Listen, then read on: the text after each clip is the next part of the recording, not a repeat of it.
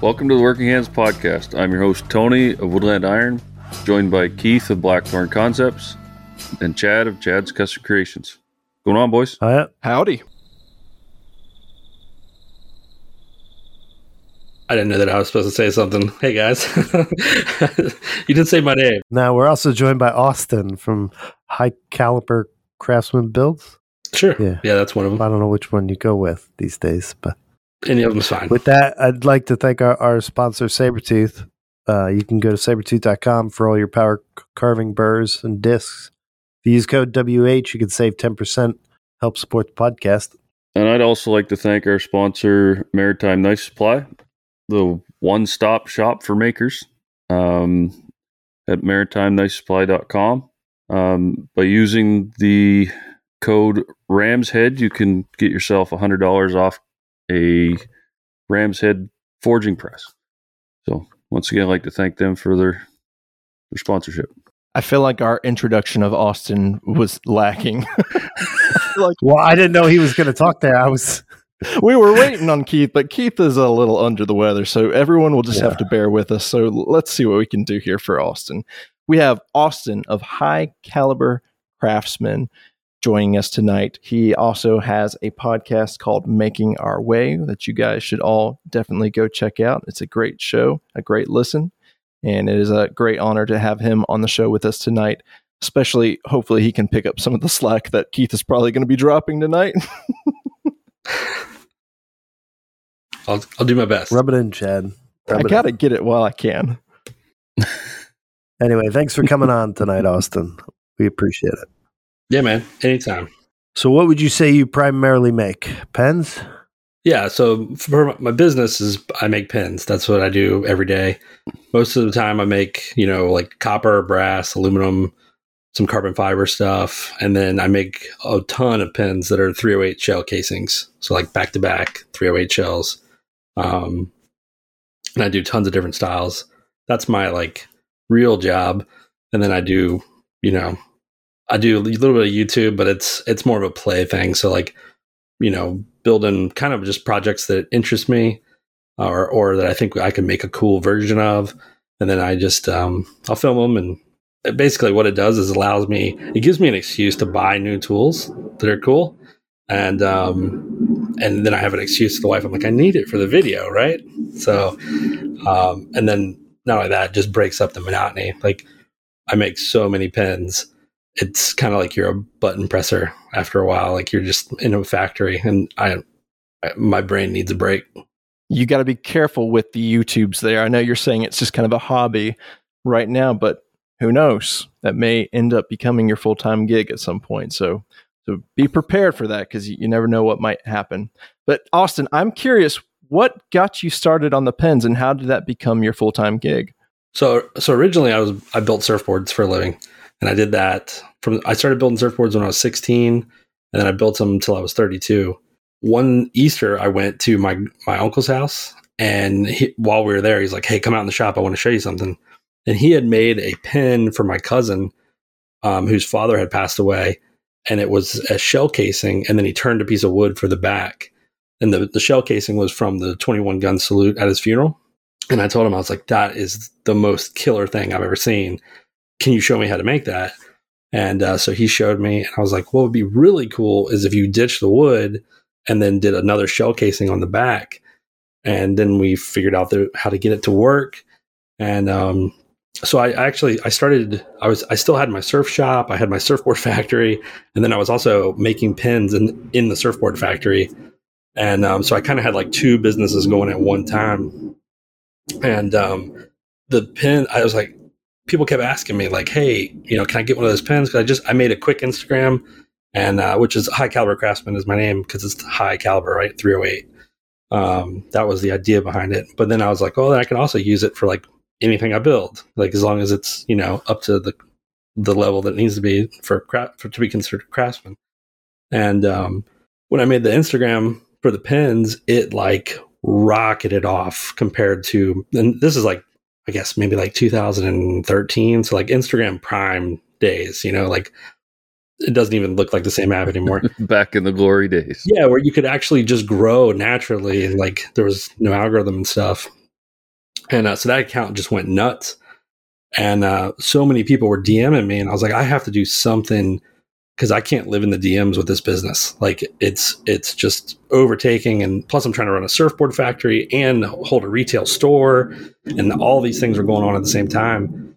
And uh, finally, I told my wife, I was like, one something has to give. Like I can't do everything at the same time. So we were kind of approaching the end of summer, and plus I wanted to get away from the chemicals because uh, surfboard resin, it's polyester resin, it's super toxic. And uh, you know, all of my heroes that built surfboards that I kind of grew up looking at, they were all falling out with cancer, like every Oh, single wow. one of them. And I was like, yeah, I can't can't do this. So all, all of that's happened, and then I had my first kid, and um, and then I put up a website for the pens, and they went nuts. And so I ended up like hiring a bunch of my family members to like staff the pen side while I was kind of figuring out how to what to, what to do with the, the surf shop. And um, at a certain point, it was like I'm losing money because I'm building boards to satisfy customers when I could build a way more pens and make more money and and not have to have this map because at that time I had like a five thousand square foot facility for building them. Then I had a two thousand square foot retail store. Like it was just you know insane. And so that at, at the end of that summer, I was like, okay, I'm just going to close. I'm just going to close it down. And um, so when I closed it down, I just went full time with pens, which was really nerve wracking because Yeah. you know 16 years all i did was build boards. And then um, it took about a month before i was like yeah i should have did this like a long time ago because the, just the sales were killer. And um, it um, it was a real learning process because i wasn't really on i was online but i wasn't like doing online sales with surfboards like you know you didn't have to like pack, you can't pack and ship it they're 10 foot long right uh, Mhm. at least easily. Whereas now I'm selling something that's five inches long and it just goes in like a watch box, you know. So it um it was a big swing, but um and but it was like a culture shock really. And I like all of a sudden I had to like be on top of being on Instagram and Facebook and all this other jazz. So that's pretty much how it went. And then ever since then I've just been jamming that out and, and starting the YouTube was like an excuse to like have a little break, you know. yeah. And uh, and I I haven't shaped a surfboard since. I don't. I know I shaped one board, one board since then, and I don't miss it. and I'm sure the listeners at this point can hear that you are you're, you've got jets flying over your head. I'm guessing you're near a military base or an air force base. What what are what are we near? Yeah, so we're near Oceana, which is a Navy jet base.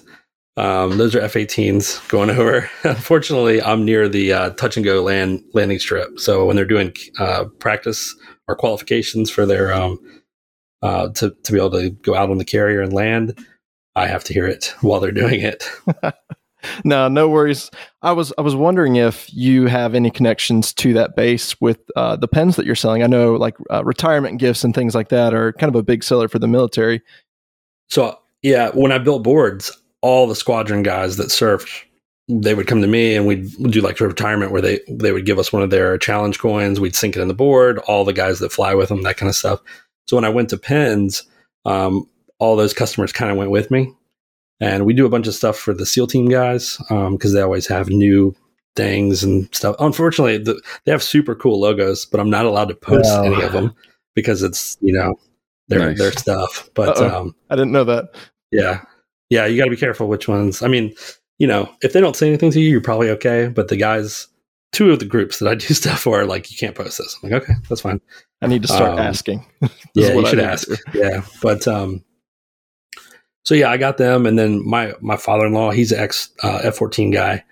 Um, so I have a couple ins through him and stuff. So yeah, I, I do a little bit of sales for that. When I had the retail store, because we we were selling, it was kind of a weird combo. We were selling surfboards, and then on the front table there, I had a display of pens, and um, people would come in and realize it. And it being a navy town, I sold a bunch of them.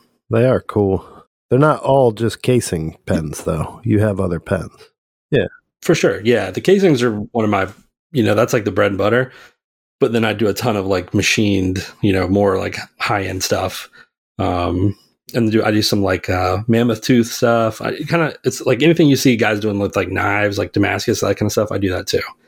Um, you know, just try to really just try to make cool stuff.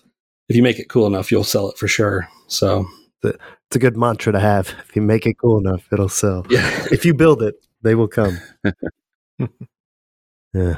I don't know if you're willing to give away any of your secrets, but I know Instagram sales is a time suck because you're having to talk to people. Getting their payment information can be kind of awful. Where did you go as far as your online presence after Instagram? Did you set up like a Shopify and Etsy, or where did you go from there? yeah. So I'm on Shopify, and that was just for ease of like it, it was easy because you can get a template. It's it's not you don't have to know what you're doing, right? That's that's why I went to that, and it was easy for me to update from my phone. Um, but really, so like during that time, Instagram and Facebook, like my Facebook, I've got like 140,000 followers. It was easy to do back then because it, it it was just every single person that followed you, they were seeing every single post and sharing posts like crazy, and it wasn't so much pay to play like it is now for and I can give you an exact for, for instance, when I started doing advertising, I knew for a fact that every dollar I spent, I would make ten dollars. Oh wow! So that so yeah, and like it took me about six months to realize that that's kind of how it was funneling, and so like that year, close to Christmas time, I started dumping two hundred dollars a day in ads, yes, and it just cut, and it was like times ten, times ten every time, and then it's like, but then I started hitting the point where I was like, I can't keep up with this in packing and shipping and doing all like I had literally every person in my entire family working for me for the month of December till like three in the morning, like all day. You know, come in at eight, work till three in the morning for that whole month of December. And finally, like Austin, I know you're like a maniac, but you have to dial this back. And I'm like, I don't want to. like, I just want to keep going, you know. But anyway, so I eventually I dial it back. But um, but nowadays, my biggest sales push is my newsletter because it's not getting you know throttled through Instagram or Facebook. So, uh, which I know is like a lot of people hear that and they're like, "That's like the old school way." I'm like, I know, but how else can I get directly to? You know, I think I've got like ten thousand people on my newsletter list. wow. That's me reaching ten thousand people immediate, like within five minutes. You know, Yeah, So there, there's a lot of people out there that are getting a lot of traction with newsletters on like uh, knife makers seem to be doing jumping back onto that. A lot of guys will just have just put their random customs that they either not able to sell or or just put specific things for people that are on the newsletter. So Putting the power back idea. in the seller and not into yeah, exactly. the hosting agent. Facebook. I've I've actually heard a, a bunch of people because you know at one time Facebook was like you need to make your own fan page and your own group and and stuff like that. Like Brian House, he had a ton of success with doing that uh, DIY belt grinder group. You know, he's got like twenty in there, and that so he had a really good success. But now it's it's they buried the groups also. Um, I've heard that people are starting their own Discord groups and like so it would be like whatever your company is, your Discord group. Hmm. And then it's giving you instant access all day. Like you can post photos, you can talk to customers directly and, you know, be like, hey, here's exactly what I'm working on. It gives you a um a more intimate kind of basically it pairs down the people who are actually going to spend a bunch of money for you. right. yeah. So I've heard of people having some pretty good success with That's that here lately. I didn't. I haven't heard that about Discord. Yeah, I'm. I've actually been having a, like I've tried to use Discord and I have a hard time to really make sense of it at this point. But I've not spent a lot of time trying to figure it out either. Yeah, it it depends on how many people are in there and like how fast it gets updated. Because it's it's more of like a throwback to the old school forum days, you know, at the, like the beginning of the internet. I know I'm dating myself, but And what's what's the woodworking side? Is it lumberjacks? that, that the that was one of them. Yeah, Yeah, blacksmith one was I forge iron. wasn't there like Anvil Fire too? Didn't they have a forum? I think so. I think so. I think there might have been Yeah. something there too. But I got I got into the game late, well after Instagram and stuff got going. So it's pretty amazing how you can make money on the internet these days, regardless of what. What easy there, Tony. Just the way That's you pretty amazing it. too, though. Find me on OnlyFans. Uh, But yeah, uh, Did you find my secret Etsy store? Is that what you're alluding to? I, I have a feeling it's not Etsy. I, I think it's on OnlyFans, and you're selling photos of your feet.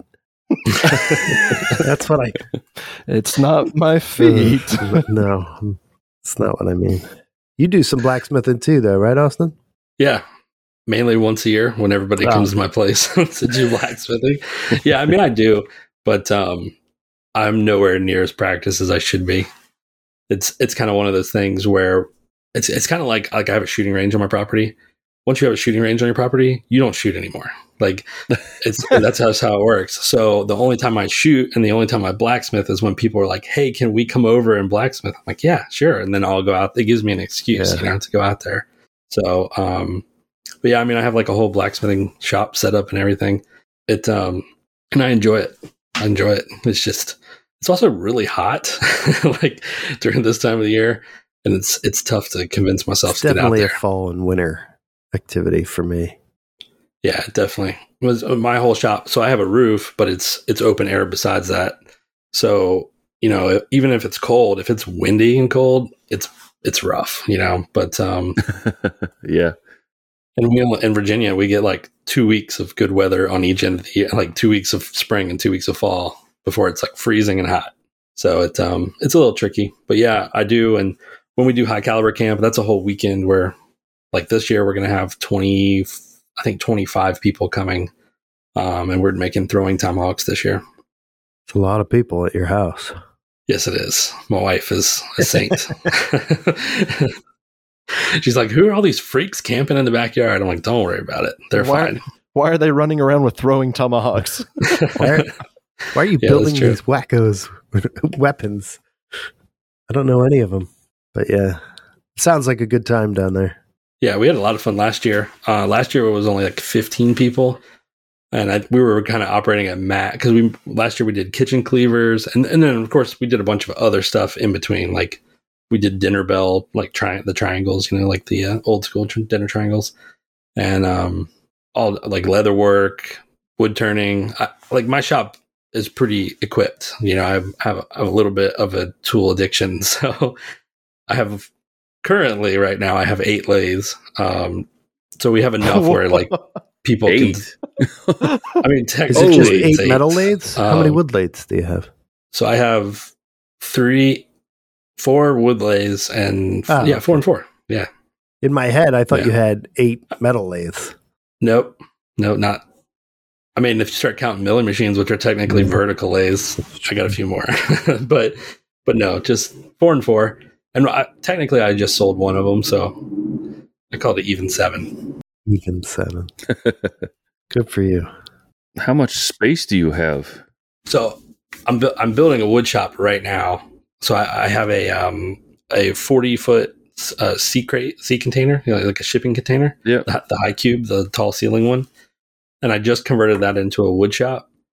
Um, so I have that whole, and that's eight by forty, and then the blacksmith shop is forty by sixteen, and then I have my like my machine shop, and that's twenty by twenty four, and that's where I hang out because it's AC'd and heated and comfortable. There's no dirty woodworking tools in there. Man, that's a lot of shop. yeah, I mean, I just um, I work in a Uh, 10 by not- 12 well, see, spot in everybody's- my garage. Yeah. People say that though, but like I can't my last shop was 5,000 square feet, two stories. So, you know, like when I when I went down to this at first I just went to the single shop and I was like, how are we going to fit everything in this one building?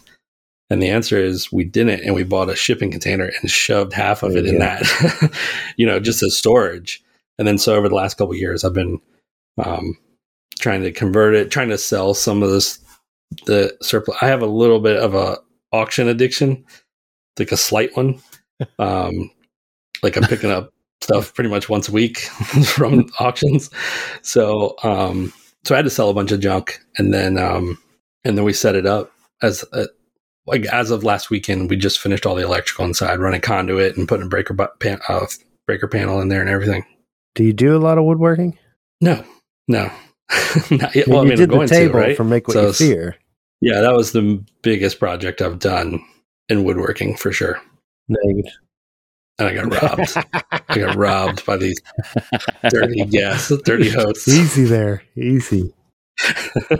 I felt the same way too. Austin. When you make a Yeah. urinal, you can come back to us.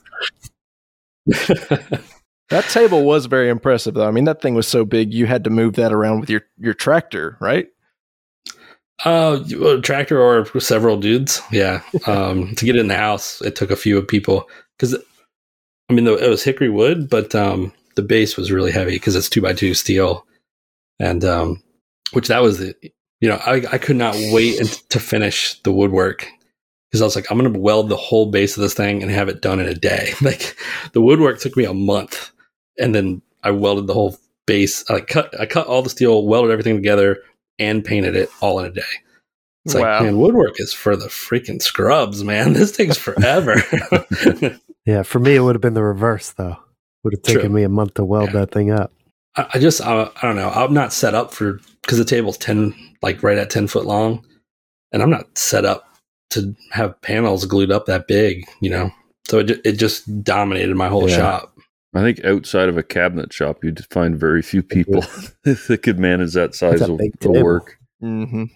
That's Yeah, big. is. Everybody, so like my wife will have her friends over, and every one of them's like, "Would you consider building that table again?" I'm like, "Sure, five grand down. Put five grand down, and then I'll start." Yeah. like, no way. It's I'll stick with pens for making money at least.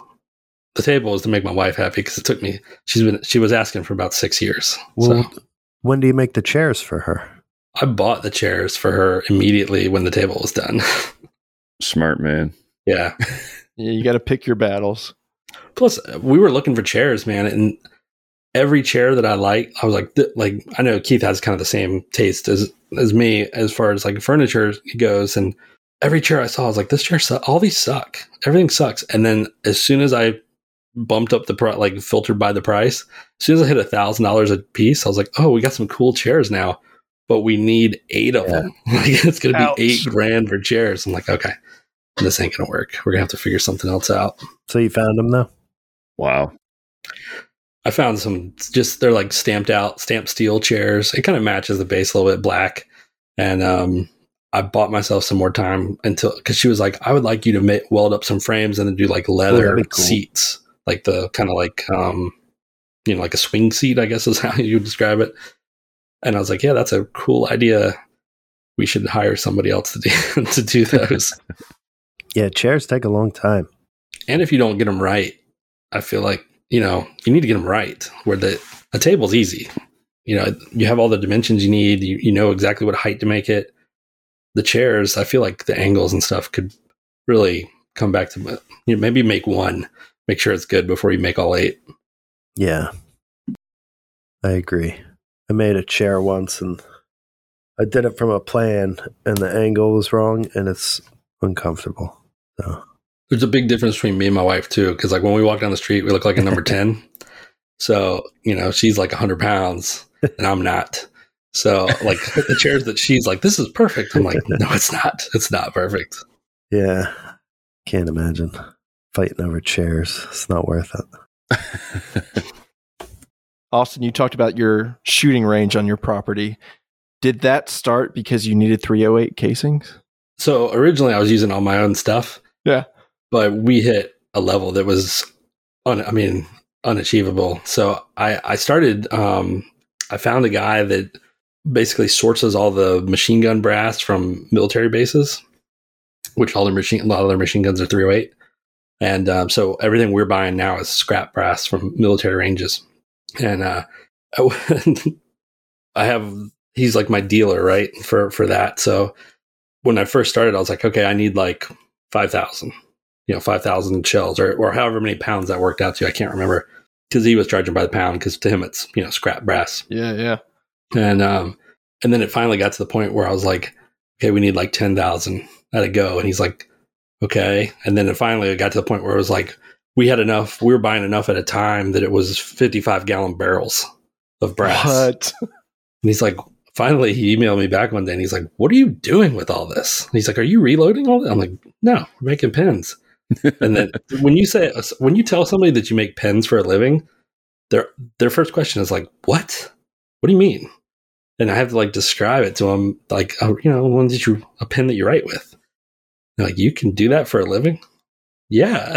like we, people use pens still a lot. And um, so, anyways, he was very um, surprised at what we were doing with it. And then uh, we got to the point where I had, so I had one guy that all he did was prep, prep shells all day long, just hundreds and hundreds and hundreds a day. And uh, I was gonna say, that's terrible be. You don't ever want. Oh man, it is the worst. Like I would try to get in there and help him because I'm like, you do you need me to help you for like, and I, I'd make it to like for like 200, and after 200, I'm like, let's go to lunch, man. Let's like Chick Fil A or something. Let's do something. Any, let's do anything besides this for an hour. and uh, but he was one of those guys that could just like stay on that tat. Like I don't know what I have no idea what's going on in his mind because my mind's like thinking about like any way to get out of doing this. And um, but he could just sit there and jam it out. I think some people are built different. Yeah. That when you're paying somebody. Pretty easy. Yeah, I still felt bad though because I'm like, this is so mind numbing. Like, I don't know. We had YouTube in the shop. I got like a 70 inch TV, so he, he was just like on the drill press with 70 inch TV in front of him. You know, we had the Bluetooth headphones. I'm, I'm like, okay, whatever. If, if it works for you, just don't get your hand in, caught in the drill press. Have you found a way to au- automate it now or no? No, but we so I that's what started my tool gathering. So like I made every every step was its own tool. So there was no changes at all. Like everything was set up, ready to go all the time. Um, and that's what made us so much faster. Um, just basically just product like Henry Ford style, just production line. And um, so we would do a hundred, a hundred operations, a hundred shells at a time. So you start and you deprime 100, then you go and you drill 100, then you go and you whatever was next, you know, p- p- gluing stuff together, what- whatever, and you would do 100 because 100 is how much w- would fit in the bucket, you know, like a, like a two quart bucket or whatever. So 100, you could do 100, and then you know once you hit the end of the line, you just go back and grab another 100, and just so you'd kind of Be like the so technically you were like the doing rolling different- assembly line. Yeah. Exactly, but it was you know so but it was one guy, Yeah. you know, just, Just go- doing a doing his batch of hundred. Right.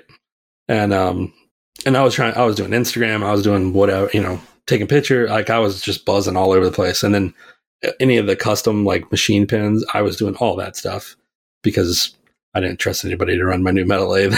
so um cuz it's, it's an expensive mistake if you crash it.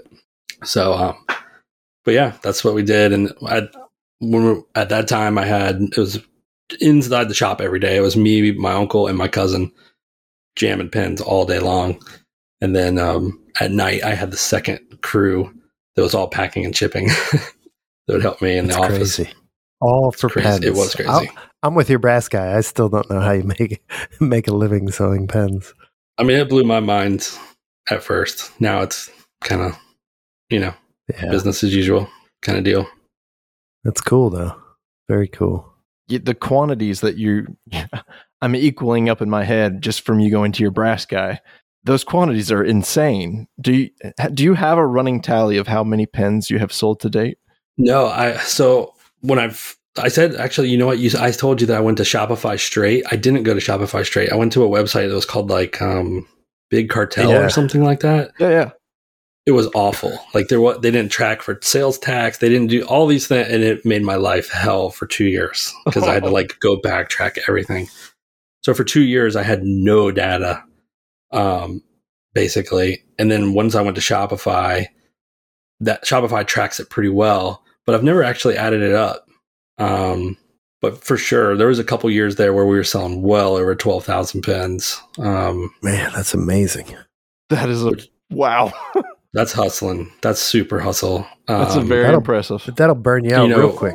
Yeah, it did. I'm burnt. I'm I'm totally burnt. I'm still burnt, but I'm still working. But I'm still burnt. Um, yeah, those. So like those years were the years where my kids were just being born and little. So I had like zero sleep for about three years, and um, I told my wife, I'm like, you aged me so much. All this gray is from you. That didn't go over well. no, definitely. So you, you you obviously like to be a maker and make all different stuff. If it's not pens, what's your go to? Like if you have an hour in the shop or a day in the shop to just play around, what do you, what are you going to go for? Like, what are you going to go out and make? Uh, really, just random, man. Like I, I like um, actually, you know what I like the best? I like making tools. So like, like I made um the le- stacked leather handle mallet for doing leather work, like for tooling leather. Um, leather slickers, center fine, like pretty much anything. Um, but tools is my scribes. I like making scribes. I like m- anything as long as it's not the same over and over. So like, uh, typically I'll make just like one or two when I make something different. Nice. I bought one of your scribes. It's Yeah. nice. I like it. Thanks. Yeah, it's um, I think they're cool. They're nice and heavy. That's the big difference between mine and the normal ones you get. The normal ones you get are all made out of aluminum, and they're just like super lightweight and crappy.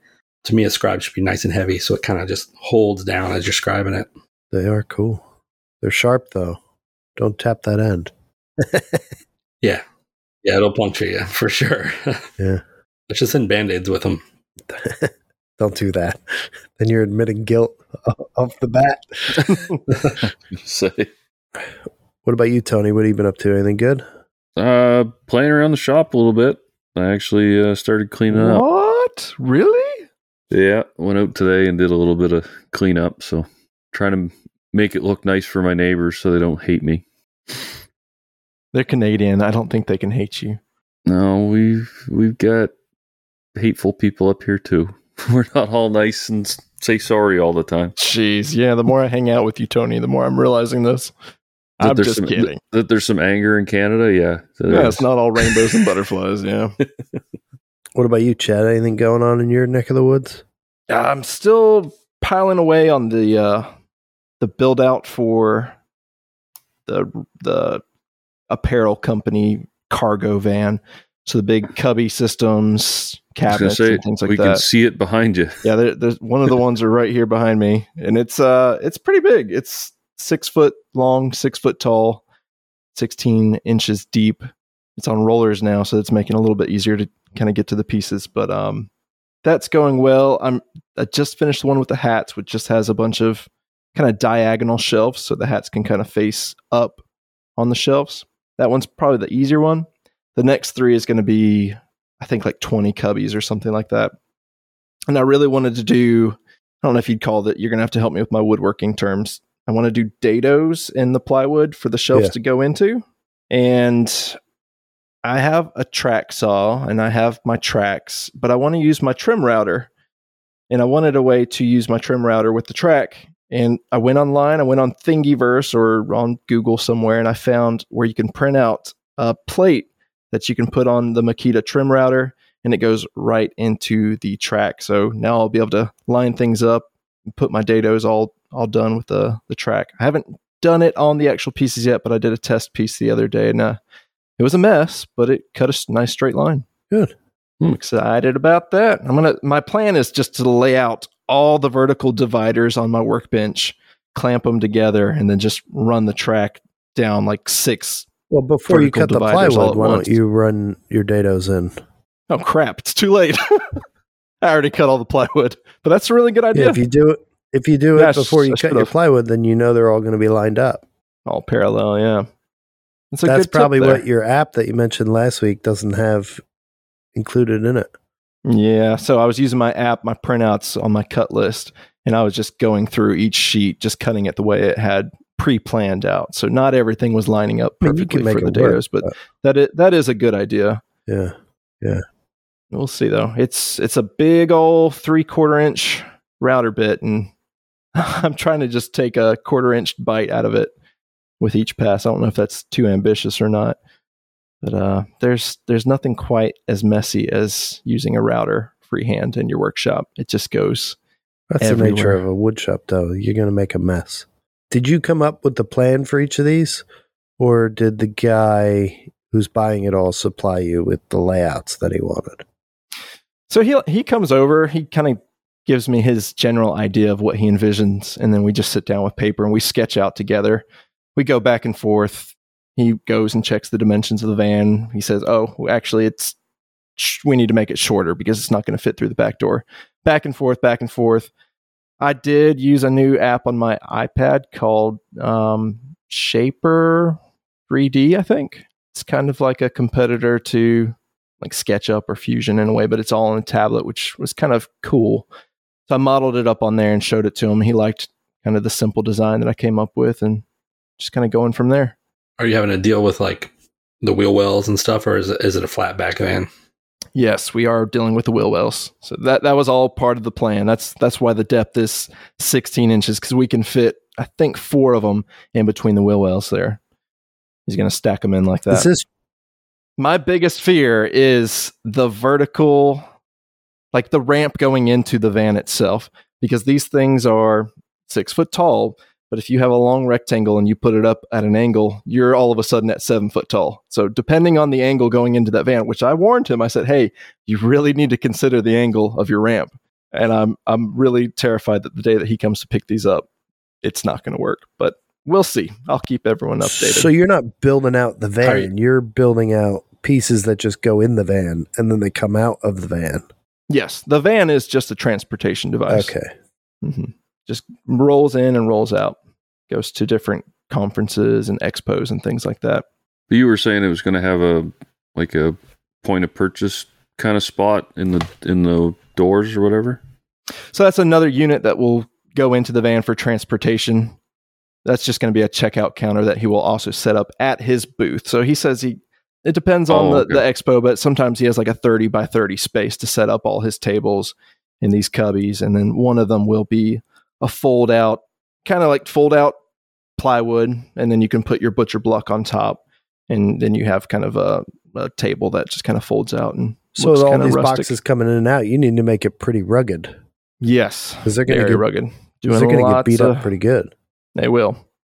And these wheels are pretty small. He purchased the wheels. They're little three inch overall height. I think the wheels themselves are just uh, inch and a half. Sounds to me like rubber. he's going to be back for round two pretty soon. Uh, he can handle it. He just he, he, he keeps me busy. I'd be thinking of version 2.0 on the wheels for the something that small.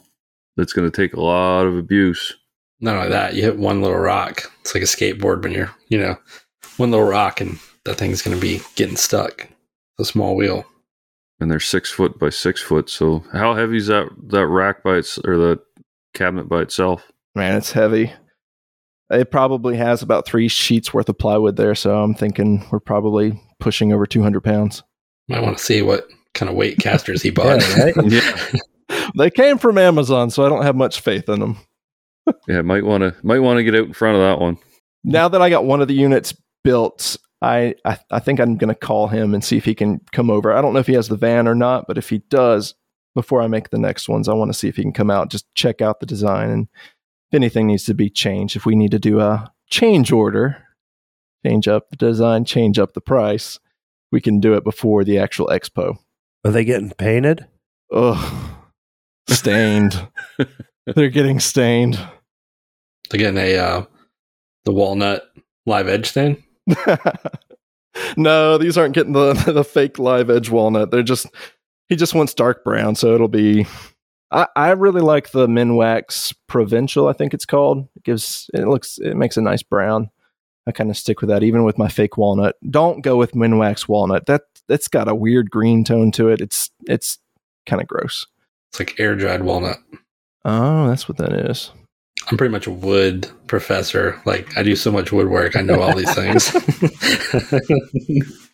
Well, Keith is not correcting you, so you No. must be onto something. yeah, it's because he's on drugs and Yeah. woozy. Yeah. No, air dried walnut does have some green tones, some purple tones, some red tones, depending on the type of walnut it is. But yeah, he's he's not. What's the more sought after walnut? What do you mean? Just just a pen. Uh, like if I was a woodworker and I had a choice between air dried walnut or kiln dried walnut, where would I go? It depends. Do you do you would want the kiln kiln dried be more of a brown, more So- subtle? uh some kiln dryings when they when they dry the walnut they steam it and what the steaming does it, it balances the color from the sapwood to the heartwood so it's more uniform Mm. so if you're Mhm. looking for a uniform walnut to where every board you glue up is going to match then you're going to want steam kiln dried walnut That's interesting. I cut down a bunch of walnuts on our property when we were expanding, and um, I was really surprised with how much white was on the sides of the walnut, and and like in in my head, I'm like, man, they must be wasting so much of this wood because nobody wants white walnut, right? so, um, but that's interesting that they steam it to get it to Yeah. even out. I mean, they still waste some of that. And it, Right. it's all about the grading process. Walnut goes through its own grading. But um, if you're a hand tool woodworker, you're probably going to want air dried because it's just easier to work. When you do the finish, does those greens and purples go away, or do they do they kind of st- I hang really out? know. because I, I turned a bowl. I also cut down a mulberry tree on my property, and I turned a bowl for my wife out of it. And um, when it started, it was like a almost like a canary yellow, like super super bright yellow. And then I saw I saw it the other day and on our shelf, and it now it's it looks like it's walnut, like it's Yeah. dark brown. And it's ju- I guess just from UV It's like exposure. purple heart will eventually Hmm. go brown. It's purple and, you know, as you do it, if you Right. don't put UV inhibitor uh, on there, it's going to go brown. But like, then a cherry comes out like a real light brown, but then it gets into that deep cherry wood color as it ages. Um, walnut will actually get lighter as it ages, depending on whether or not you stained it. Um, so when you first finish it, it'll be the darkest it's going to be. Then it'll lighten up, unless you stain it. I did I did look into getting actual walnut plywood to build these cases out of because I was like, if I can get out of the staining and just get the wood and just spray it with a finish and be done, that would be amazing. But my price difference, I don't know, maybe I should have done it, but my price difference was uh, about eighty dollars a sheet compared to two hundred dollars a sheet for the walnut. It was kind of a big difference there. I don't know if he would have gone for that price. what are you gonna do about the front edges? Uh, edge banding. Let me show you this 250 foot. For an audio podcast, he's going to show us. Here's a reel of some magical He's substance. holding up a real giant, Giant, roll. roll of birch edge banding, and I I don't know what it is with edge banding, but I hate it. It's not fun. You have that. I, I don't know. Maybe I don't have the right tools, but I have a tiny little iron. I just got the FastCap straight edge clippers, which are helping me a little bit on the edges there. And then I got this tiny little. It's a new device that I've never seen before. It's plastic. It's got a round circular cutter on it, and then it's got a piece of plastic that pinches against the edge, which is it's working pretty well. I've used a lot of different devices for edge banding, and normally they just get dull so quickly, but this one seems to be doing pretty well. And you can rotate the circle if it starts to get dull, so it seems like there's a lot more life left in this. You know what you need is the Festool Conturo. yeah, I saw what is it? Jeff at Green Street just got Well, one of he's had it those. for a year or so, but yeah, that thing's nice. So what is it like a? It's kind of like a router, but it's got a long plate on the front that allows you to run straight up against the edge banding. No, no, it's the edge banding thing. It's like a pot of glue. Oh, like the whole machine that puts the edge banding on. Oh, I was just looking at his trimming Oh, tool. I don't know what. I don't So know he- what that is. I didn't know he had the actual machine. Yeah, I think he does. Yeah, I did look into those too because the amount of edge banding on these cubbies is going to be insane. It's a lot. The complete Conturo set, set is only five grand. Yeah. Yeah, he's already got two grand worth of plywood in each one of these things. Mm-hmm. I just don't really want an edge bander. Like if I had the space and I was a cabinet shop, I'd be like, yeah, it makes sense for me to get that tool. But to like use it for like a job once a year, I don't know. I wish I could rent one for a day. That'd be great. You might be able to take it, find a a pro shop around you. You got guys just building cabinets all the time. Drop all those things off. Say, hey, edge band the front of these things. Might be surprised Yeah. how cheap it would be. It's a good idea. And I'm going to ask him if he can stain them and finish them for me too. Well, that's not going to be cheap. have you guys ever sprayed stain? I mean, I, you guys have probably never stained anything, have you? so I built cubbies just like those for my surf shop, and I did. I didn't s- uh, spray it, but we did a, a stain in poly in one because I was just trying to get it done. Ooh. Yeah, Go was- on. I mean, that's what we used, and it it worked good. But um, it was a pain in the butt because of all the cubbies. If I was going to do it again, I would have finished everything in sheets and then ripped it and then assembled and then kind of touched up. hmm I thought about going that far with it because you can be super efficient with just staining the entire sheet. I mean, then I would essentially have those walnut sheets that cost two hundred dollars. I I'm gonna do this with the cubbies. I'm not gonna attach any of the shelves, I'm gonna assemble it essentially, but then pull all the pieces out and then finish them flat so that I don't have all those corners because those corners are the worst. Now, are you edge banding before you assemble it?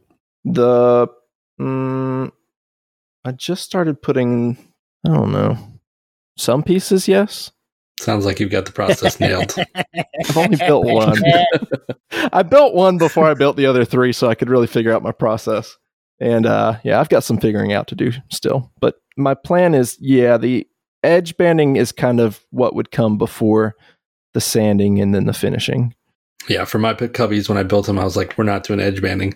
So I ripped strips and turned Hmm. them and then just and shot that's them in, That's what shot I them in the front. Did like a face frame or whatever, whatever they call that. Yeah, I, I like that version more. Honestly, that that seems to be more durable, especially if you put a little glue behind that as well. The problem is if people, what we ran into, because we had one cabinet that was the edge banding, and people are pulling t-shirts and like sliding them across the edge banding constantly. Yep. It Mhm. wore off the edge banding on the top edges, you know, because they're pulling hoodies and all the jacket. Because we had so much apparel, and um, it they just wore out. So I actually I went back and just face framed them right over top of the edge banding that we had on that one cabinet, and then the rest of the, every time we build a cabinet after that, we we didn't build it that way. Yeah, I've, I've noticed with edge banding, the trick is even after you've got the it attached and really well done, you still need to put some kind of round over chamfer on it because, like you said, people pulling things out. God, I made some some huge cabinets for uh, a marching band, and they're pulling out these huge metal cases out. So it lasted about a day before the band director called me and was like, "Hey, this uh these cabinets are falling apart," and I was like, "Oh God, no."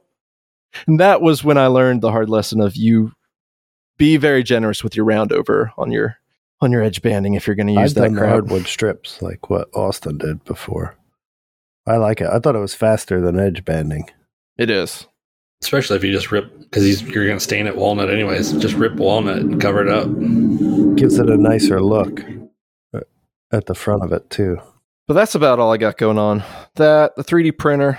I, I'm I'm really excited that the 3D printer is still creating tools that can be used in a practical way. Like I I bought an actual Makita jig for my trim router, but then I found out I have to have the plunge base for it for it to work. And then I looked at the plunge base and it was like another $150. And I was like, ah, I just don't feel like spending money on the plunge base. I went online and found that 3D printout jig and it worked out perfectly. So that's all I got going on. Keith, what about you? Not much. Not much at all. Been down and out lately. Yeah, nothing going on. I did order a, a new stereo for my truck. That's fun. I haven't done that in a while. So be putting a stereo in my truck soon. Are you going to get one of those cool, what are they putting in trucks now? Like 13 inches wide, 20 inches tall. The Tesla display. No, no, no. But I did go with an Apple CarPlay unit. Nice. That'll be fun. But it's some brand I never heard of before, but it was cheap, so I bought it. That's for the 2500, right? Yep. Okay. With the lift gate. Do you guys follow Stephanie from Uncommon Outpost? Yes. So she just did her whole stereo in her yeah, I've Honda been Element. talking to her about it. For, What a nightmare! this is like terrifying to watch her tear. Like the in- whole inside of the car was Yeah. gone. Really? Yeah, Every s- piece of interior was out. I, I saw the, the, at that stage. I haven't seen the end result. I've been kind of hit and miss with her stories, as you know, Instagram loves to, to show you stuff you don't want to see. I haven't seen a completed shot, so I don't know if she's actually done. But it's I was talking to her before I ordered my stereo. I asked her which one she got because I knew she was going Apple CarPlay, and the one she picked was uh, out of my budget. But but uh, I said, "Are you happy with it?" She's like, "Yeah, it's going great." So I don't know if she actually finished it in stories yet. Maybe there's a few minor things she wants to complete before she posts up the final product. But I didn't see it either, and I was following that pretty intensely. She yeah, I think she was driving that with a bu- with a bucket as a seat. yeah, yeah. one She pulled everything out to do dynamite and everything. She was doing it right, but the legit car guys call those true bucket seats. True car guys. Yeah. Yeah, of the five gallon variety.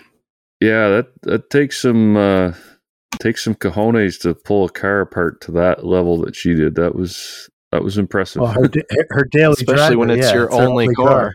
Yeah, Yeah, I that's would so never- different. I would never do that. She's a brave woman. I would. Those elements are pretty cool though, because you can you can hose them out with a garden hose. Like they're completely waterproof on the inside. yeah, they're cool. we did a sponsored deal for them like way back when I was building surfboards when the Element first came out. They were they were they're pitching them as like the perfect beach vehicle, oh yeah. and uh, they hired us for a uh, beach shaping demo, and they had the the car in the tent with me. And I don't know if you guys have ever seen a surfboard being shaped, but foam goes. You know, I'm using a handheld electric planer. Foam goes everywhere. Oh yeah, And it's not only just foam, it's static charged foam because it gets shot out of a plastic planer.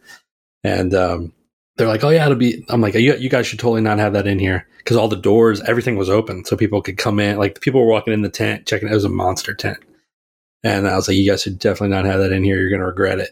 'Cause This stuff is going to be everywhere. They're like, oh, this is the new element. It's so cool. You can hose it out. It'll be no problem. Next day, it was out of the tent because they had they spent like all night cleaning it after the event.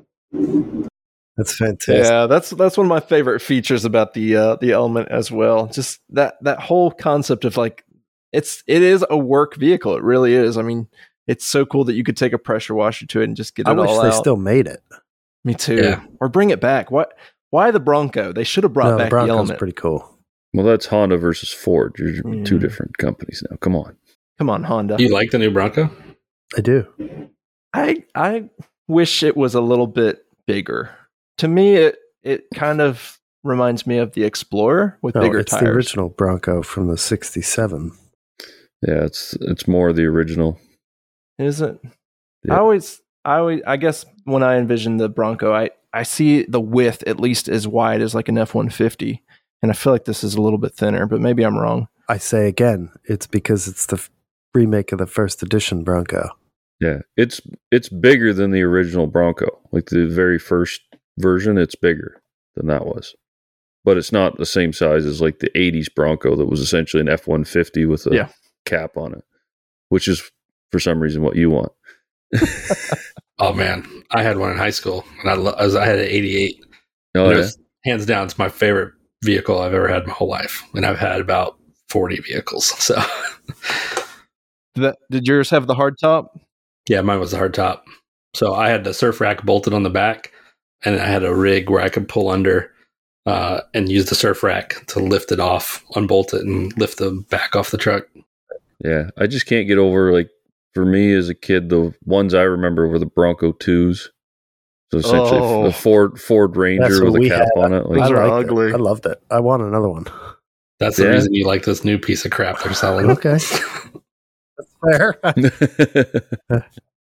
I don't know. I just look at it and they're selling Oh, them I for like 80 grand. I'm they're like, way I don't, too I much don't money. see it. I don't see Yeah. it. Yeah. but even Jeeps are way too much money now. Yeah. People are. buying. Everything. I think it's because everyone just leases now. I don't think, like most people who are driving a car like that are leasing it. They're not buying it. There'd be very few that would be. Everybody looks at payments now, right? Yep. That's like what we talked about in our last after show. We're not getting a hydrogen fuel cell No, cars no. again, are we?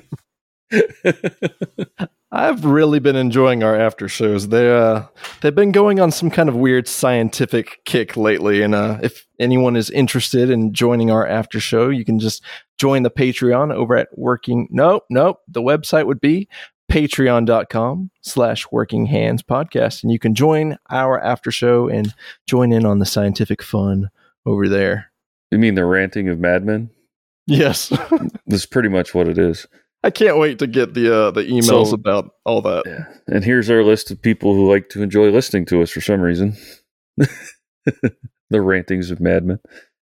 So we have uh, Corey of Odyssey Stan, the Etsy Boys, Christy of Twisted Twine, Annette of 513 Woodworks, Hot Iron Metalworks, Full Steam Design by Chris Powell, Lillian Archer Photography, David Beckwith Makes, NB Wood Finery, and then our top tier we have Espoke Studios, Danelle Smith Christian, Brian Drennan, Lawrence of Maritime Kni- KnifeSupply.com, Ed Johns, Uncle Sam Metalworks, Green Street Joinery, Timothy's Five Minute Fix and Crack toilet repair. You got to change that. Still got to change that.